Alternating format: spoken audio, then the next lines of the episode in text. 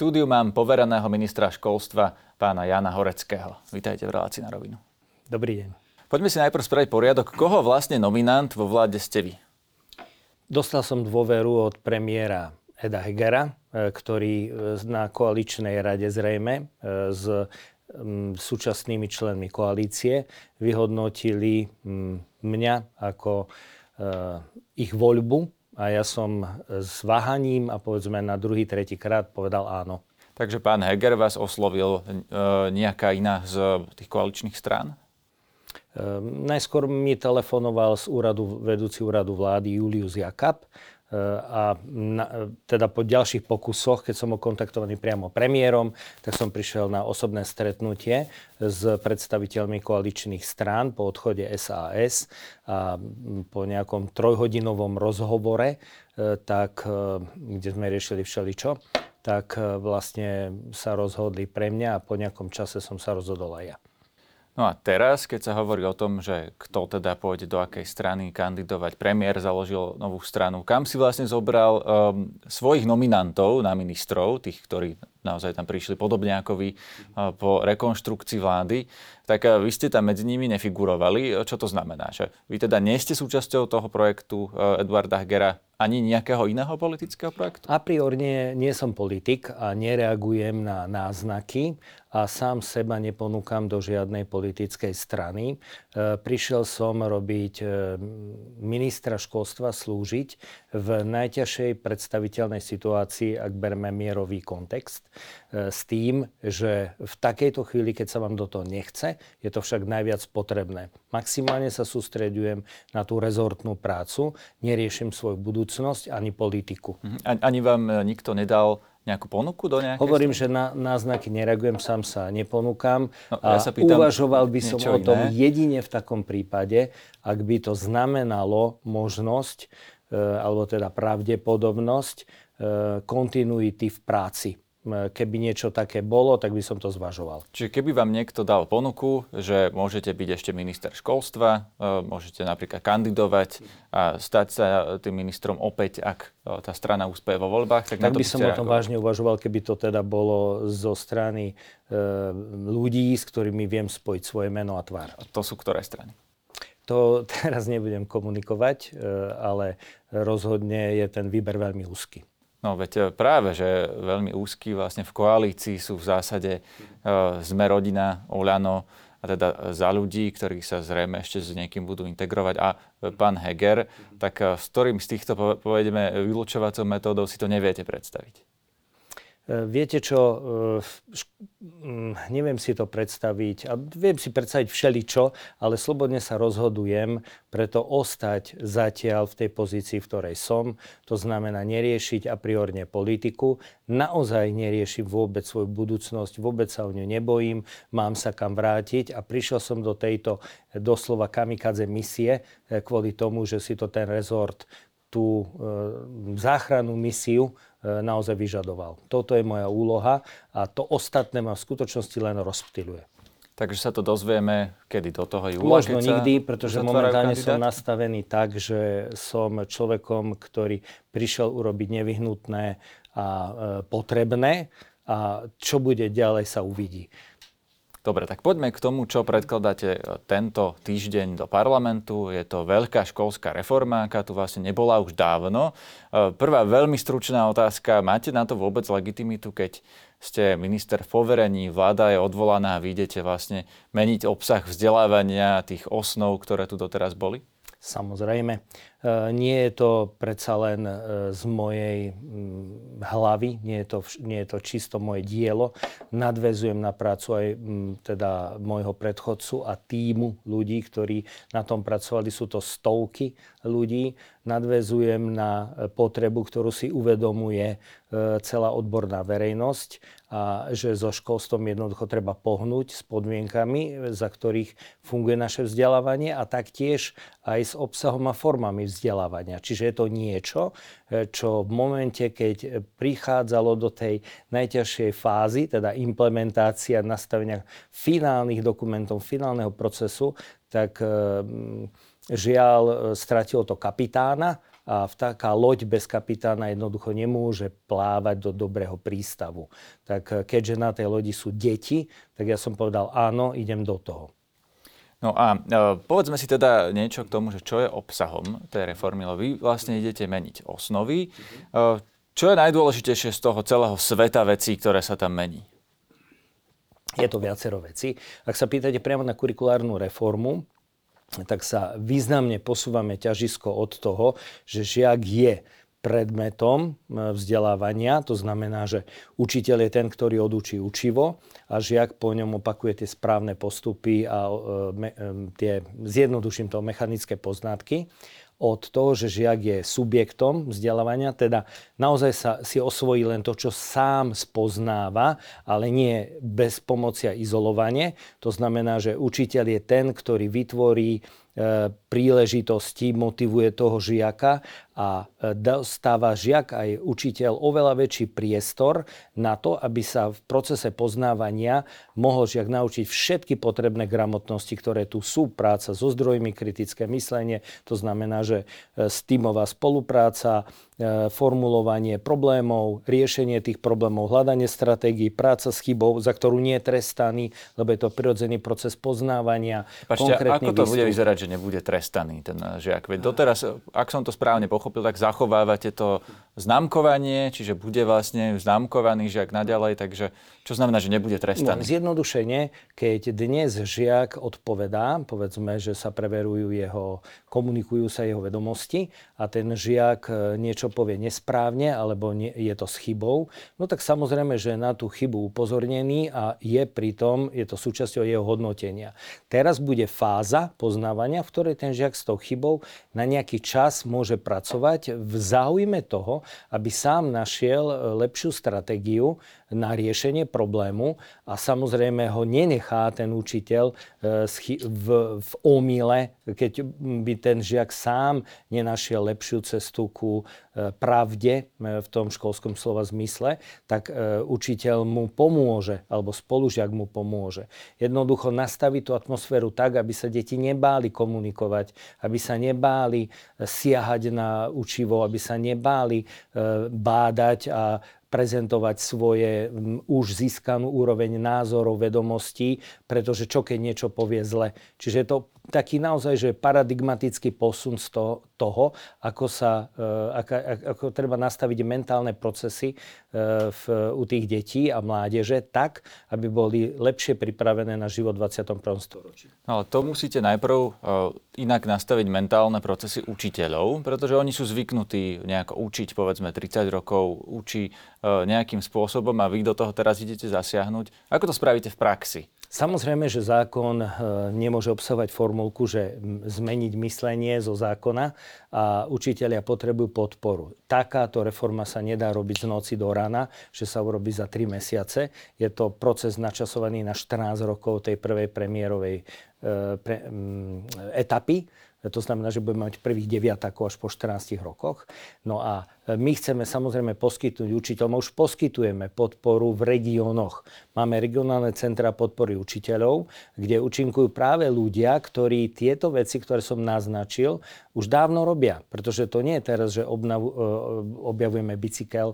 Jednoducho medzi nami sú kolegovia, ktorí dokážu takýmto spôsobom perfektne vzdelávať, pripravovať mladých na súčasné podmienky s tým, že týchto ľudí sú stovky a my ich 400 konkrétne v rámci 40 regionálnych centier podpory učiteľov e, a ma fascinuje, že títo ľudia, som im za to veľmi vďačný, že dobrovoľne ohraničili svoje úväzky na školách a riaditeľka tej školy, povedzme, ich uvoľnila pre túto službu kolegom na susedných školách, lebo ľudia si v teréne uvedomujú, že tá zmena je potrebná.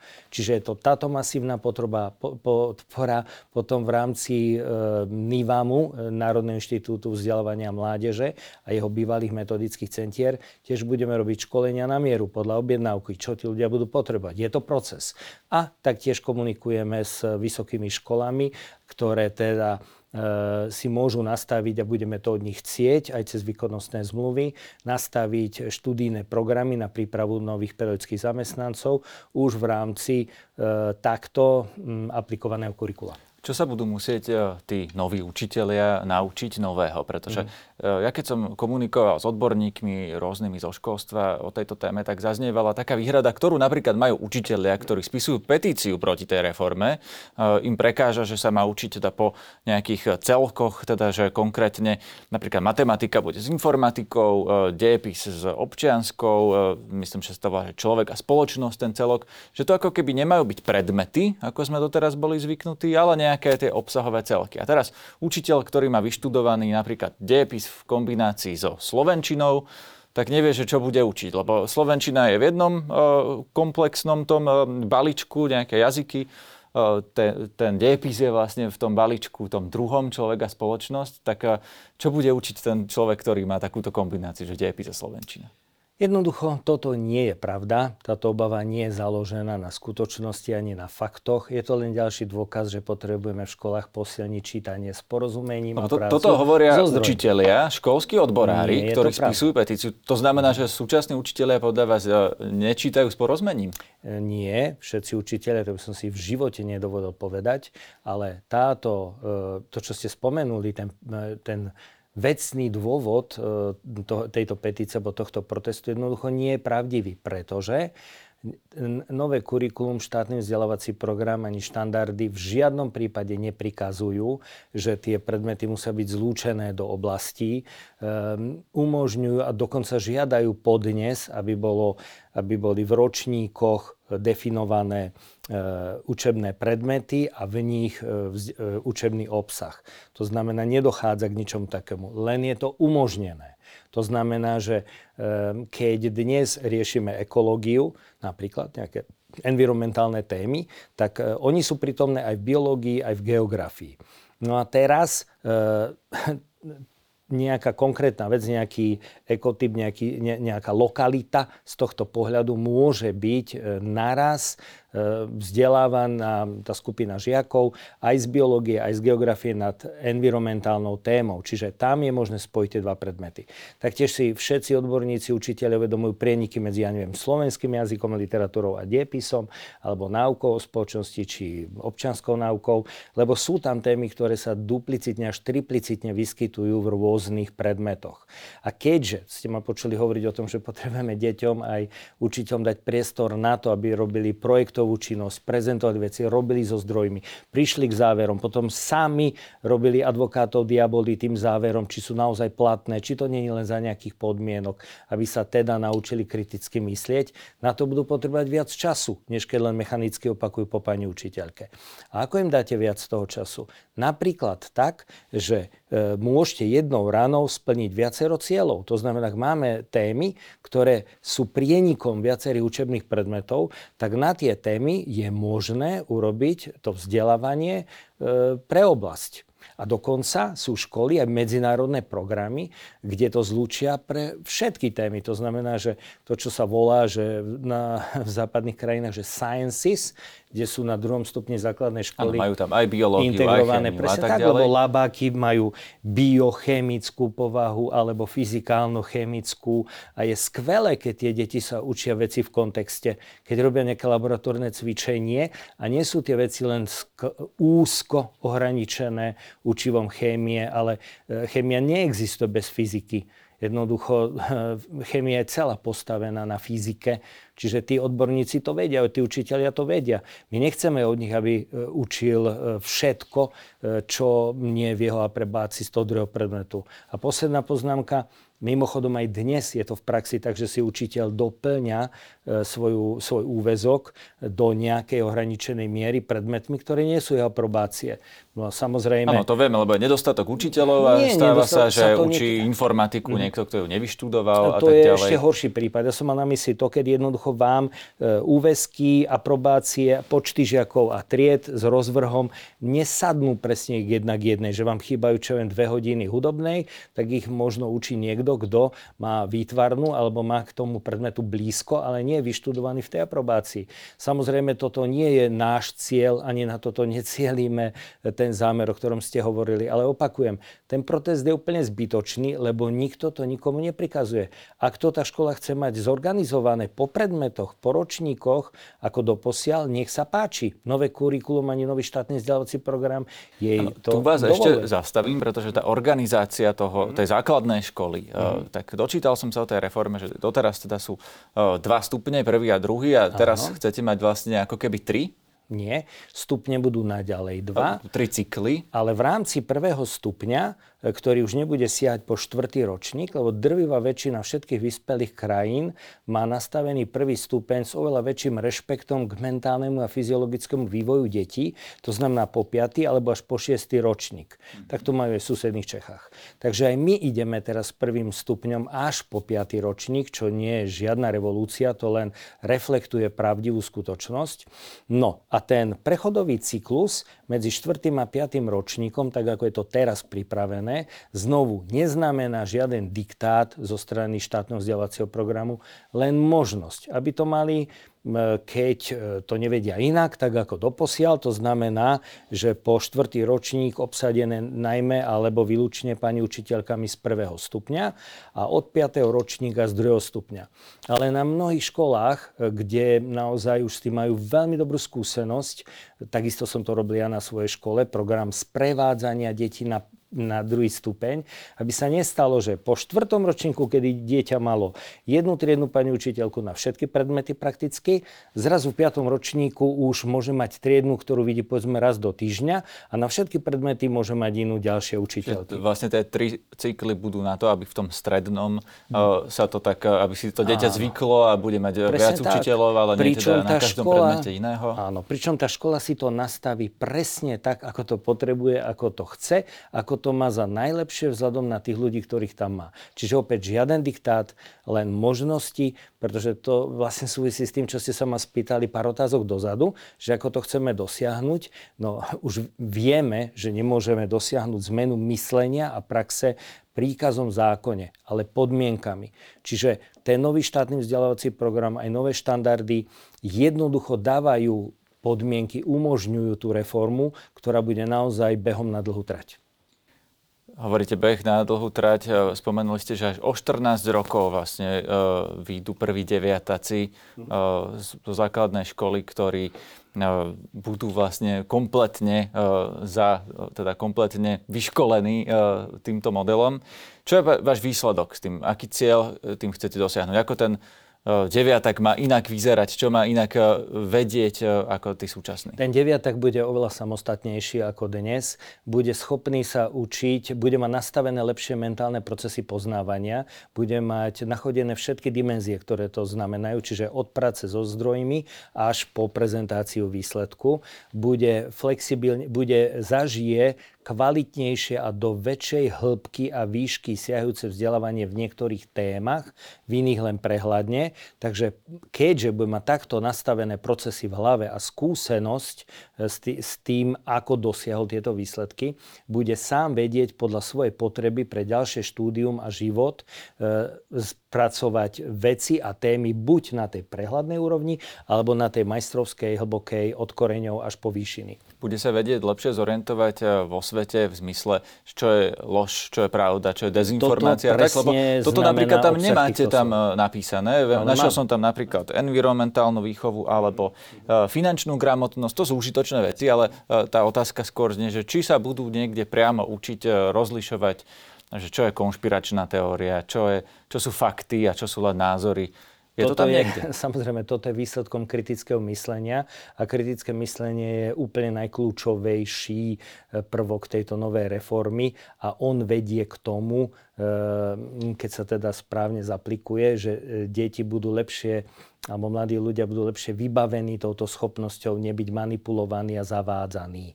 Lebo toto je presne, e, viete, e, poviem to z inej strany, že keby ste chceli učiť o konšpiračných teóriách ako učíte, ja neviem, o regionálnej geografii Ázie, že im budete menovať nejaké fakty, že e, toto je konšpiračná, toto nie je konšpiračná e, teória podľa nejakých teoretických znakov, ktoré vám oni na nejakom teste potom vypíšu, tak ich nenaučíte nič To, čo tí žiaci potrebujú e, na spôsobilosť, na tú gramotnosť sa nedať opiť rožkom, je jednoducho, aby si siahli v procese spracovania zdrojov, vyhodnocovania zdrojov, použitia, porovnávania, e, diskusie s druhými, prezentácie, kritického, lebo kriticky sa v tejto spoločnosti zamieňa za kritizujúci kritický, kritické myslenie znamená, že v prvom rade spochybňujete seba, nie toho druhého. Že zdravo pochybujete ako vedec o tom, čo si myslíte a verifikujete to tým, že to porovnávate s inými existujúcimi údajmi. Ano, a s nejakými zdrojmi. A to je práve otázka tých zdrojov, lebo uh, na to, aby sa to ten žiak naučil, musí mať učiteľa, ktorý sám dokáže rozlíšiť, čo sú uh, nejaké relevantné zdroje a čo sú napríklad uh, nejaké hoaxy alebo konšpiračné portály alebo podobne. No tu máme práve problém, že bol prieskum, ktorý ukázal, že aj slovenskí učitelia sú nachylní veriť konšpiračným teóriám, že nevedia rozlíšiť, že ja neviem, hlavné správy Zemavek sú vlastne konšpiračné weby, že uh, aj uh, tieto zdroje prezentujú tým uh, deťom, veď také prípady sa vyskytli. Áno. Tomu ako zamedzíte? Pozrite, tomu zamedzíme tak, že v budúcnosti, takto, že aj tí učiteľia, ktorí dnes sú takíto, ako ich popisujete, a ja som takých stretol, tak oni kedysi boli žiakmi a ako žiaci toto nedostali. Ja teraz nejdem riešiť dilemu, že čo bolo skôr, či sliepka, či vajce, ale viem, že z tejto generácie žiakov, ktorú teraz ideme urobiť ten principiálny krok dopredu, budú vyrastať učitelia, ktorí budú lepší ako my, súčasní ano, učiteľi. To príde o 30 rokov, nie? Ale inak sa to urobiť nedá. Zmenu myslenia nedosiahnete zákonom, príkazom, zákazom. Hej, to od Hitlera po Stalina skúšali mnohí, alebo aj komunisti ešte, čo si ja pamätám. Jednoducho, my potrebujeme pripraviť podmienky na to, aby sme sa týmto smerom posunuli. A samozrejme, súčasní učiteľe, medzi ktorými je naozaj E, kriticky prítomná soľ na to, aby to školstvo malo nejakú chuť, aby sa to dalo realizovať, tak títo sú nositeľmi lepšieho know-how. Len dnes to robia proti prúdu. Tak sa to dialo aj na mojej škole. Ťažko sa presadzovali veci, ktoré jednoducho tí učiteľia brali ako netradičné v tom zmysle, že takto sa to nerobí, lebo, lebo tradične uvažujúci učiteľ si proste chce odučiť to svoje a hotovo to, že robiť nejakú školskú konferenciu, zaoberať sa nejakými témami, e, menej zorganizovanie a viac v dialogu s tými deťmi, e, mať to pod menšou autoritatívnou kontrolou učiteľov, to jednoducho je výzva. A e, na toto my vieme dať podporu tým učiteľom. Máme, pripravujeme, alebo teda doplňame katalóg inovatívnych prvkov vo vzdelávaní. Máme viacero organizácií, zriadovateľov, ktorí už dneska manažujú takéto školy a ktorí sú ochotní sa podeliť o svoje rodinné striebro a dať to na stôl do spoločného pre všetkých. Na ano, tomto to, to ste vlastne hovorili, že to bude tá sieť e, v regióne tých učiteľov, ktorí sa venujú ostatných. Čiže toto máme zodpovedané. Posledná otázka k tejto téme, tej školskej reformy, že či máte na to dostatočnú politickú podporu, lebo ste v menšinovej vláde, nemáte ani väčšinu v parlamente, takže no, ako to presadíte? Máte to už prislúbené od tých politických strán? Lebo zase vidíme, že niektoré strany majú nejaké svoje návrhy, že vám zrejme do parlamentu prídu aj nejaké pozmeňováky. Je tu návrh poslanca za Oľano, ktorý chce 3 hodiny telesnej, možno si niekto iný vymyslí ešte niečo ďalšie. Vy ste ochotní takto s, s nimi vyjednávať, aby vám to prešlo? Samozrejme, že komunikujem s každým, kto si to želá. E, viete, ten nový zákon alebo novela 245 školského zákona nie je len o novom kurikule. Ona prináša ďalšie principiálne kroky, napríklad systém podporných opatrení to, čo aj dnes sa deje, že deti v školách dostávajú e, podporu od svojich učiteľov, lebo tí učiteľia E, sú kompetentní vidieť a dokážu, to sú to ľudia, ktorí sú v pomáhajúcej profesii, že toto dieťa nemôže mať k nemu taký istý aritmetický Rozumiem, pán minister, že tam máte aj teda iný obsah v tej reforme. No Pýtam teraz, sa na to, či máte politickú podporu, ja alebo viem, budete k tomu obchodovať. presne smerujem. Čiže ak tam máme právny nárok na škôlku, systém podporných opatrení, desegregačné opatrenia a ďalšie veci, všetky tieto veci dohromady sú zároveň aj k niečom, sú cieľmi, ku ktorým sa zaviazala Slovenská republika pri písaní podpísaní pláne obnovy a ktoré sú naviazané na splnenie žiadosti o platbu ďalších 815 miliónov eur. To sa vás eur. ešte budem pýtať, tam sa dostaneme. Ja, Teraz sa pýtam na ja to, dúfam, že či sme rodina, Olano, áno, SAS, tí ľudia v parlamente strany, a v týchto stranách si uvedomia svoju zodpovednosť už v parlamente,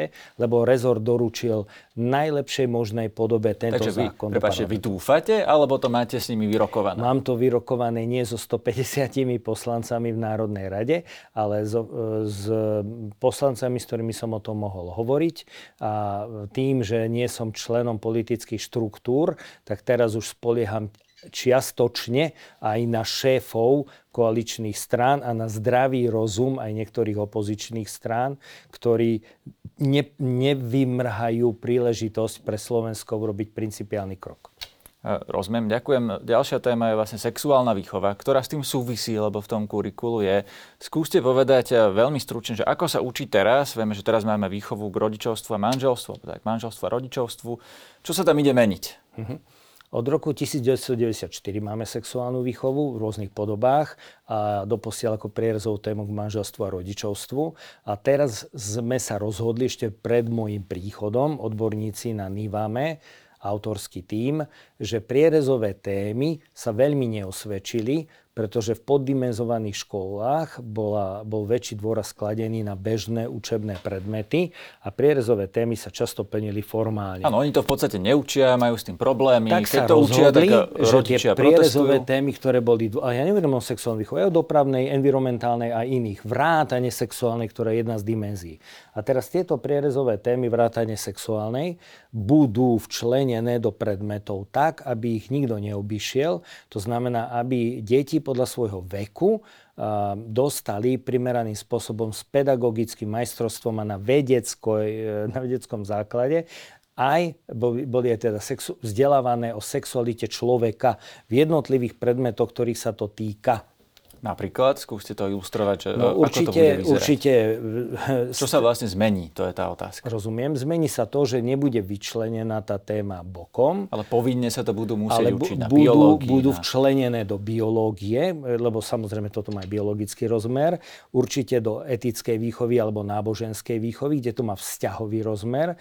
Do občianskej výchovy, kde je e, teda úprav, kde sa vyjadrujeme k témam, že všetky deti, všetci ľudia bez ohľadu na všetkých atribúty vrátane pohlavia, sexuálnej orientácie majú rovnakú dôstojnosť. To znamená, že e, zlúčením viacerých pohľadov, ale povedzme aj nejakými interdisciplinárnymi vzdelávacími aktivitami, že môžu použiť aj tie prvky z e, rodičovskej výchovy, teda k výchovy k rodičovstvu a manželstvu môžu použiť aj iné prvky, ktoré budú v súlade so štátnym vzdelávacím programom a školským vzdelávacím programom školy. Pán minister, vy mi tu hovoríte vlastne o tom, ako sa to formálne upraví, kde to bude včlenené a nevčlenené, ale mňa zaujíma v praxi, že uh, napríklad uh, tie vylúčené komunity, u ktorých je problém, že uh, napríklad sú tam 14-ročné matky, lebo nedostali uh, od školy uh, tie informácie napríklad o biológii človeka alebo mnohé ďalšie veci o, tom, ako sa chrániť pred neželaným, neželaným otehotnením to sa zmení? Im niekto bude musieť to povedať, ja dúfam, keď že sa to im dobrom, to nepovedia rodičia? Dúfam, že sa to v dobrom zmení a škola naozaj to nechce nechať iba na rodičov, chce pomôcť rodičom, rešpektovať rodičov ako prvých vychovávateľov, ale škola im v tom bude určite pomáhať. Bude im v tom pomáhať tak, aby deti vystrihala pred rizikom, ale konkrétnym poznaním, nie moralizmom, pred e, predčasným nezrelým sexom alebo pred, e, ja neviem, sexuálnym zneužívaním alebo nejakými patologickými javmi, ako je pornografia alebo niečo podobné. E, takže určite škola si splní svoju úlohu a bude hovoriť o sexualite ako o Mm, proste úžasnom dare a veľmi dôležitej dimenzii ľudského života, nie rozhodujúcej, nie najdôležitejšej, ale naozaj veľmi dôležitej. Primeranie z viacerých pohľadov, čiže nezmení sa nič v tom, že, sexu, že vzdelávanie o sexualite človeka bude naďalej prítomné v škole a bude, bude mať oveľa, dá sa povedať, e, zodpovednejšie miesto. Nebude len na okraji, ale bude včlenená do vzdelávacích oblastí. Takže donútite vlastne tých učiteľov uh, o tom rozprávať? Sa tému, presne tak. Lebo doteraz to teda vynechávali a teraz uh, bude to aj odideologizované, že napríklad ten učiteľ má nejaké svoje presvedčenie. Vy ste boli uh, šéf Združenia katolických škôl, tak uh, viete si predstaviť, že učiteľ môže mať napríklad nejaké náboženské presvedčenie a teraz podľa toho uh, môže tých uh, žiakov učiť e, jedno alebo druhé, alebo e, nejakým spôsobom aj, predsa e, ste povedali teraz, že na vedeckom poznaní, tak ako zaručíte to, že aj ten učiteľ, ktorý má nejaké, povedzme aj nevedecké presvedčenie, bude učiť tie vedecké fakty? Náboženské nie je nevedecké, to je iba okranka na, poznámka na okraj. Je to teda ale, okay, iná, iná ale oblasť, áno. Chcem povedať, že zaručené by to malo, všetko sa dá zneužiť, ale to maximum sme urobili preto, že Autorský tím, do ktorého som v žiadnom prípade nezasahoval ani o zložením, ani ničím, sa zhodol na konsenzuálnom znení tých cieľov, ktoré sú v oblasti vzdelávania o sexualite.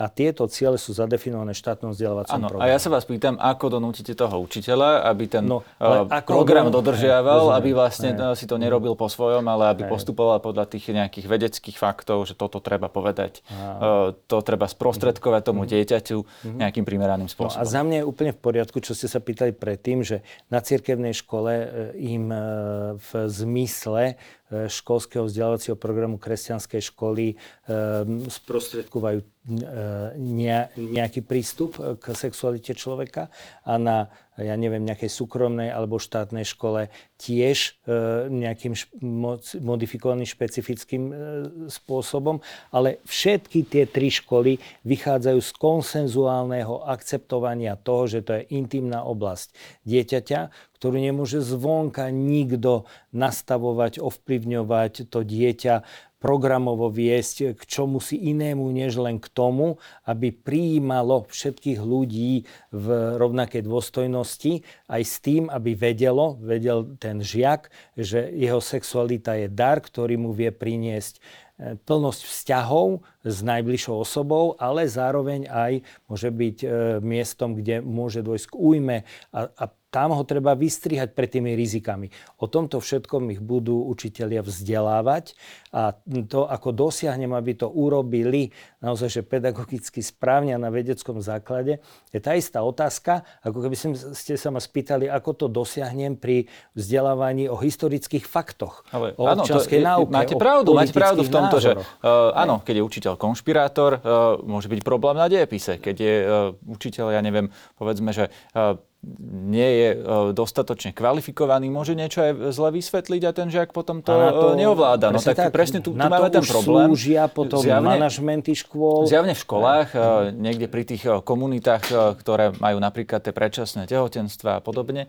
k tomu nedochádza tí žiaci sa to nedozvedeli. No tak eh, ja opakujem asi už štvrtýkrát tú otázku, že ako donútite toho učiteľa, aby si vlastne tú svoju prácu spravil poriadne a im to povedal, že pozor, keď uh, sa budete takto správať, tak vám hrozí, že budete Odpovedám vám, že problém. na to v prvom rade slúžia manažmenty škôl. Čiže riaditeľ školy to má skontrolovať. Nie sú v tom, no samozrejme, riaditeľ školy je zodpovedný za plnenie školského vzdelávacieho programu, ktorý zase musí byť v súlade so štátnym vzdelávacím programom a ten súlad už kontroluje zase štátna školská inšpekcia. Samozrejme sú tam aj rada školy, kde sú zastúpení aj rodičia. Je veľmi dôležité, aby som si želal, aby to bolo nejako upravené, že o e, veciach, ktoré sa týkajú identity, intimity detí, musí byť rodič informovaný, pretože rodičia naozaj v takýchto veciach majú primát oni sú tí, ktorí nastavujú hodnotový systém svojich detí. Bavíme sa o maloletých deťoch, ktorí majú zákonných zástupcov.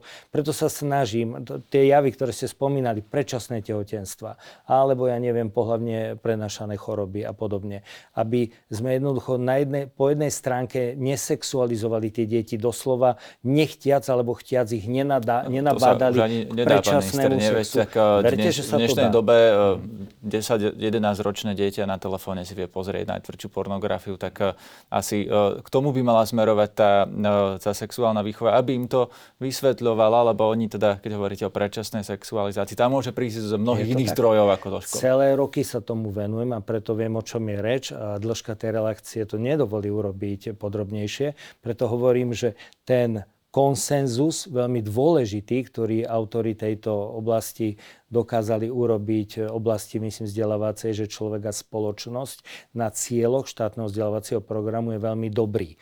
To znamená, základné zadanie je vzdelávať o sexualite človeka v podmienkach 21.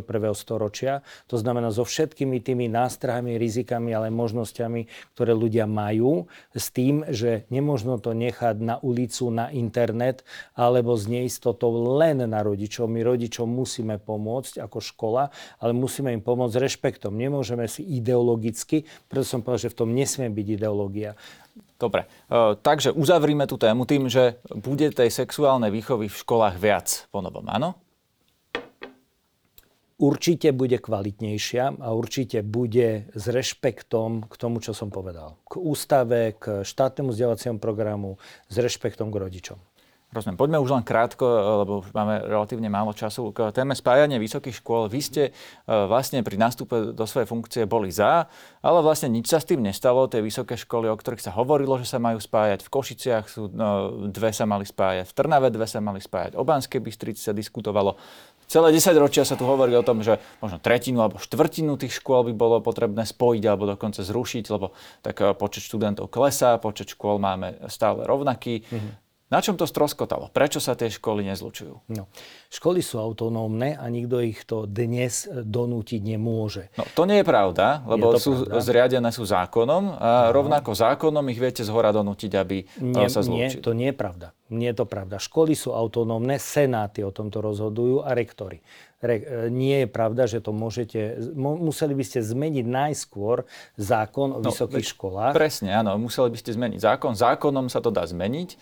Zatiaľ ste to zákonom nezmenili. A keď to necháte na týchto čo? školách, prepačte, lebo Hej. E, ak hovoríte, že rektory, senáty sa musia uh, sami vlastne zlúčiť, to by znamenalo, že títo funkcionári, títo povedzme, že stovky dekanov, prodekanov uh, rôznych fakult po celom Slovensku by sa museli rozhodnúť, že uh, znižia počet svojich funkcií, No a zlúčia sa vlastne s inou školou a tým pádom polovica dekanov e, príde e, o tú funkciu, o ten plat, o tú sekretárku, auto, e, o budovy možno budú musieť dochádzať a to nikto nechce spraviť Dobre, tak poďme teraz nohami na zem späť.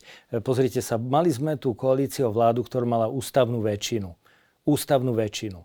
Neriešili takúto vec, ktorá by vyžadovala aj ústavnú väčšinu. A ešte zvážte, že v parlamente máte veľa e, poslancov, ktorí sú zároveň dekanmi alebo rektormi. E, ja som tu od októbra, keď som nastúpil, tak som čelil veľkému rozhorčeniu zo strany e, reprezentácií vysokých škôl a boli pripravení na protestné prerušenie vzdelávania. Podarilo sa vďaka úplne inak nastavenej komunikácii zmeniť vzťah medzi vysokými školami a rezortom školstva. Máme vzájomný rešpekt a uznanie a porozumenie a je mi ľúto, že bol napísaný plán obnovy a odolnosti bez rešpektu ku ním.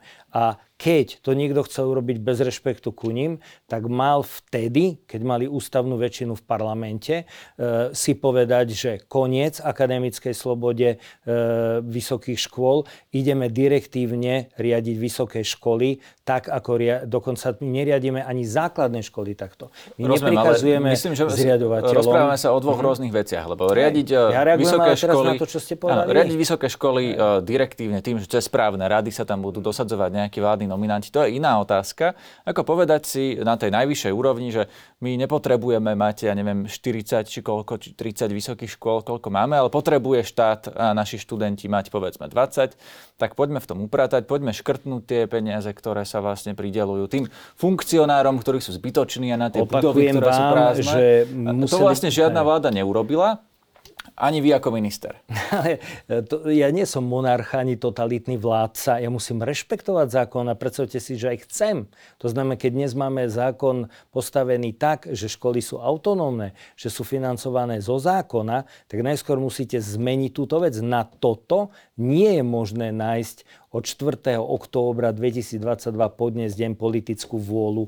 Veď ja tu neurobím Áno, toto je zrejme ten problém, že teda nemáte no, vlastne hlasy v parlamente na to, viete, aby ste to spravili. tá vôľa nebola ani, nechápem prečo, ale tá vôľa nebola ani vtedy, keď tu bola, opakujem, ústavná väčšina a keď môj predchodca mohol s takouto vysokou ambíciou prísť, neprišiel.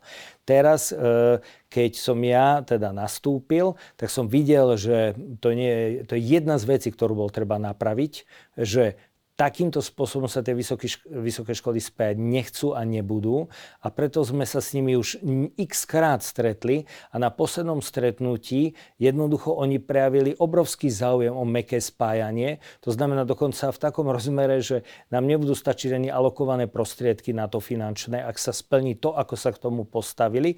A teraz pracujeme na tom, aby urobili prvý krok.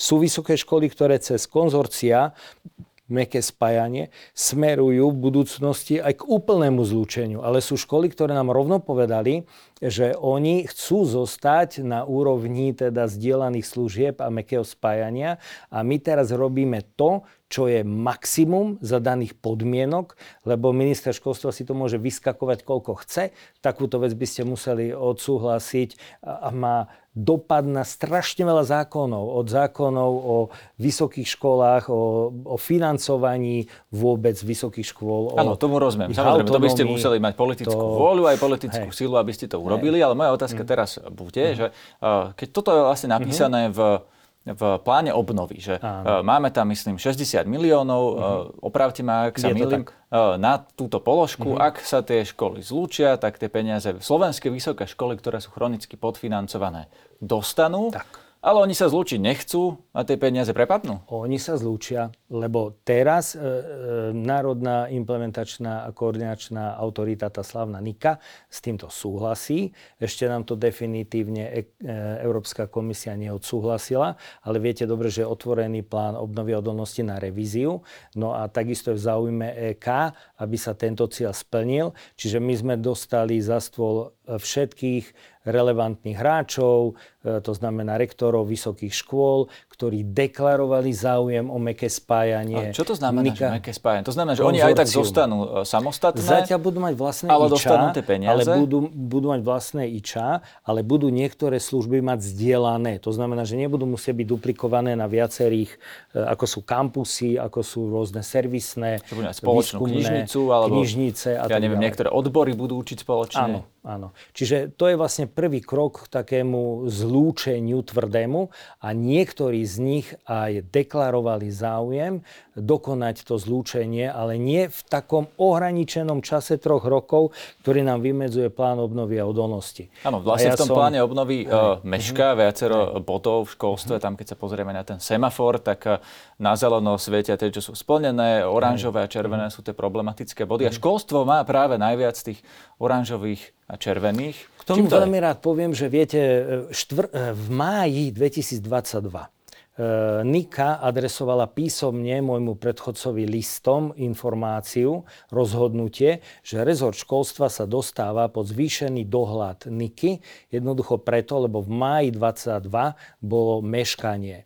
Júl, august E, sa venoval môj predchodca niečomu inému, než je plnenie úloh rezortu. No, prepáčte, toto už také organizačné veci politické. Ja to sú vážne že veci, on vlastne pretože uzavrel v septembri, v septembri, tú, tú, v septembri zastupoval v septembri a odišiel. Nie? Pán, e, predseda, pán premiér Heger. Ja chcem povedať, rok? že už v máji sme meškali a potom sa tri mesiace z pochopiteľných dôvodov sme sa ďalej nehýbali. To znamená, že aká situácia asi je od oktobra? Ja od oktobra s môjim tímom a s drvou väčšinou ľudí po pánovi Grelingovi dobiehame zameškané a darí sa nám to výborne. To, že bola posunutá tretia žobka na september 2023, nám dalo priestor dopracovať tie reformné zákony. Stihnete to. Nedopadnete ako minister Langvarský, predložili ktorý sme, e, vlastne nestíha preto. Predložili sme do parlamentu zákon a teraz je v rukách poslancov parlamentu, aby ho prijali. E, samozrejme, oni majú výsostné právo, nikto mi to prikázať nemôže, takže budú o ňom rokovať, ale a e, nemôžem, e, akoby, on bude svietiť na červeno, kým ho v parlamente nepríjmu. Ale vypracované všetky náležitosti, vrátanie naozaj revízie tých cieľov, vrátanie naozaj zreálnenia to, tej cesty, ako to dosiahnuť. To, to boli ťažké rokovania so ZMOSom, ktorí mali čiastočne pravdu, že tak ako bol ten zákon nachystaný pôvodne, tak porušovali ich ústavné práva originálnych kompetencií. Ako viete, ten plán obnovy a odolnosti bol napísaný tak, že predpokladal prenesené kompetencie. To znamená, že školky sa vyberú z obci a budú priamo pod štátom. Bola tu ústavná väčšina, nestalo sa to. Ja som tu vtedy nebol. Ja teraz musím naprávať tieto veci. To znamená, som sa dohodol so ZMOSom, ako túto vec vyriešiť. Dohodli sme sa a dal som to do zákona. Rozumiem. Dobre. Ešte posledná vec Hej. úplne. Je tu ďalšia otázka, uh-huh. ktorá sa týka vlastne asistentov učiteľov. Mm-hmm. Sú to peniaze, ktoré máme z európskych fondov a ten projekt, ktorým financujeme, podľa mojich informácií je to viac ako 3000 ľudí, ktorí sú takto zamestnaní v slovenskom školstve, ktorí vlastne pomáhajú e, mhm. zdravotne znevýhodneným tak. deťom. A ten projekt sa končí koncom augusta a nový augusta vypísaný nie je. Takže mhm. tý, tých 3000 ľudí príde o prácu a tie deti s tým zdravotným znevýhodnením prídu o tých asistentov? Tých 3200 ľudí nepríde o prácu a dokonca sa k ním pridá ešte takmer 2000 ďalších. E, ja už som chcel v týchto dňoch vypísať tú výzvu, ale viete, priznám sa, že od toho októbra po dnes deň do detailu každú jednu nuansu e, rezortných procesov nemám v hlave. To znamená, že zistil som v procese, že až niekedy v apríli bude zasadať komisia pod EK, ktorá jednoducho bude schvalovať tie koncepčné zámery, ale aj tam je znovu sú alokované peniaze na to.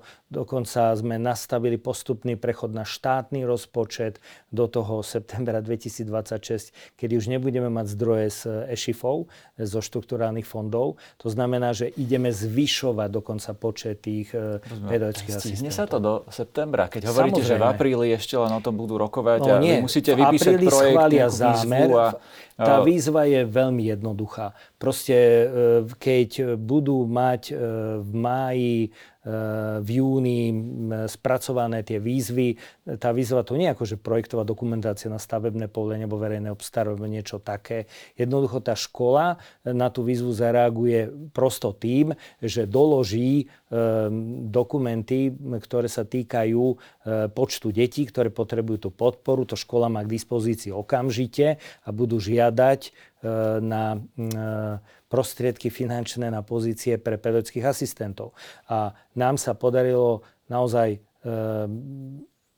intenzívnou prácou vyrokovať a dosiahnuť to, že sme z EŠIFov predlžili toto obdobie. E, preto máme napísaný ten obligatórny záväzok štátu e, v zákone e, školskom, že štát to musí zabezpečiť od septembra 2026. Dovtedy platí prechodné ustanovenie, že môže, lebo keby sme to mali napísané, že musí, tak sa odrežem od peňazí z štruktúrálnych fondov a takmer 200 miliónov eur, ktoré sa nám na to podarilo získať pre asistentov, nebude. Preto mi je ľúto, keď počujem, že niekto hovorí, e, kritizuje vo verejnosti to, že je napísané v zákone v tom prechodiaku, že môže poskytnúť, pretože keby som tam natvrdo napísal podľa tej amatérskej rady, že musí, tak už teraz sme stratili peniaze zo štruktúrálnych Tak uvidíme, či tí ľudia naozaj tie peniaze dostanú v septembri. Ďakujem vám za rozhovor. Ďakujem veľmi pekne za pozvanie.